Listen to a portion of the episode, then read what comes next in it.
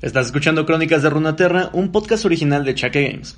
Recuerda que puedes encontrar todas nuestras redes sociales en los links que te dejo abajo del podcast y también links a Twitch y YouTube donde tengo bastante actividad también. Espero que disfrutes el podcast de hoy. Hasta luego. Viego, el rey arruinado. Pocos han oído hablar del reino del este, más allá de los mares, cuyo nombre ya se ha olvidado entre las ruinas que salpican sus costas. Muchos menos conocen a su joven e insensato gobernante, cuyo corazón enamorado estaba destinado a destruirlo. Ahora, una grave amenaza para todos, el nombre de este hombre era y es Viego. Como un segundo hijo de un rey dinástico, Viego nunca debió preocuparse por gobernar. En vez de ello, tenía una vida de comodidades que lo convirtieron en alguien autocomplaciente y egoísta. Sin embargo, cuando su hermano mayor murió de forma imprevista, Viego, quien no poseía ni el deseo ni la capacidad para gobernar, se encontró de repente con una corona sobre su cabeza. Mostró muy poco interés en su posición, hasta que conoció a una humilde costurera, Isolde. Quedó tan maravillado con su belleza que el joven rey le pidió su mano en matrimonio, y así uno de los gobernantes más poderosos de su tiempo desposó a una plebeya. Su romance era mágico, y Diego, que casi nunca mostraba interés en otra cosa que no fuera él mismo, dedicó su vida a ella. Los dos eran inseparables. Él no iba a ningún lado sin Isolde. Siempre le prodigiaba suntuosos regalos a su reina y difícilmente posaba su mirada en algo más si ella estaba presente. Los aliados de Diego estaban furiosos, incapaces de despertar su interés en el reino, y con la nación comenzando a desmoronarse debido a su dudosa gestión, algunos complotaron en secreto para terminar con el reinado de su nuevo rey incluso antes de que comenzara.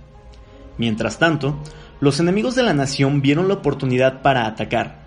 Fue entonces que las víboras comenzaron a circular.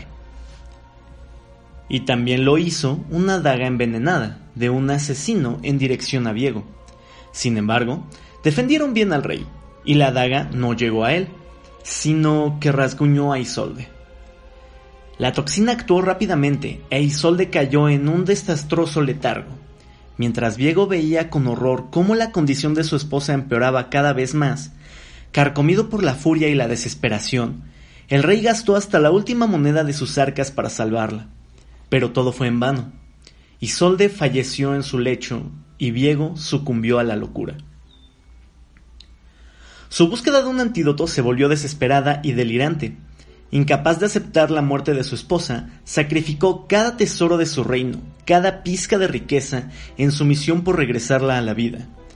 Cuando el reino se sumió en el caos, Diego se ocultó con el cuerpo de Isolde y se convirtió en un ser lleno de odio y violencia. Pero luego, llegó el día en que descubrió el secreto de las Islas Bendecidas y de sus aguas capaces de curar cualquier mal. Con su gran ejército, tomó al pacífico país por la fuerza, asesinando a cualquiera que se interpusiera en su camino, hasta que logró por fin atravesar el santuario interior para que su esposa se meciera en las aguas bendecidas. Ella regresaría a su lado sin importar la destrucción que hubiera ocasionado, sin importar el costo. Y por un momento regresó. Y Solde se como un espectro horripilante, oscuro y furioso, y en su dolor, su ira y su confusión por haber sido arrancada de la muerte, tomó la propia espada encantada de Diego y se la clavó en el corazón. La magia de las aguas y la antigua espada colisionaron. La energía de la cámara se hizo erupción, demoliendo las islas y sumiendo a todo a su alrededor en un estado de muerte consciente y torturante. Sin embargo, de este episodio, de este episodio Diego no tiene recuerdos.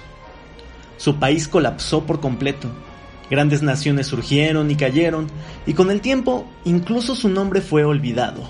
Hasta que, mil años después de su muerte, Diego se levantó una vez más, y esta vez no fallaría. Como su mente sigue consumida por la misma obsesión que lo carcomía en vida, el amor trastornado e inquebrantable de Diego impulsa cada una de sus acciones, su propio deseo y su propia atrocidad, la mortífera niebla negra emerge sin control del corazón de Diego, quitándole la vida a todo lo que toque, y él la usa para explorar el mundo en búsqueda de una manera de traer a Isolde de regreso. Las legiones de soldados caerán ante él solo para levantarse de nuevo a su servicio. Una oscuridad viviente devorará continentes enteros y el mundo pagará por cada momento de felicidad robado a un antiguo gobernante consumido por su amor. No le importará cuánta destrucción cause, siempre y cuando pueda volver a ver el rostro de Isolde una vez más. Su reinado es uno de terror, su amor es eterno, y hasta que Isolde no regrese a su lado, todos caerán ante el rey arruinado.